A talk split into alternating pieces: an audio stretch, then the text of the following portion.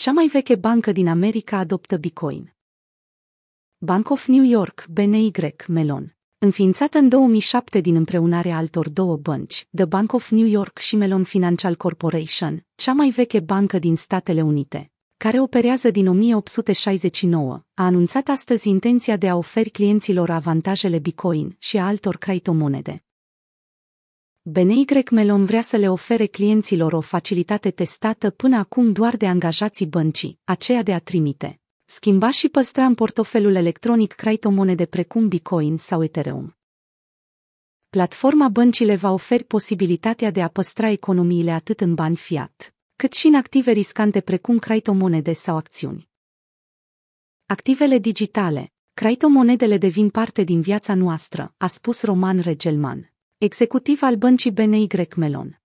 Băncile și Bitcoin Faptul că cea mai veche bancă din Statele Unite acceptă Bitcoin este o veste foarte bună pentru criptomoneda principală a sferei și pentru persoanele entuziasmate de aceasta. BNY Mellon nu este singura bancă din America care și-a exprimat astfel de intenții față de Bitcoin. Bănci precum Goldman Sachs, Cime Bank, USEA sau Simple Bank sunt alte bănci din SUA care permit clienților să opereze liber cu Bitcoin sau cu exchange-uri reglementate de SEC.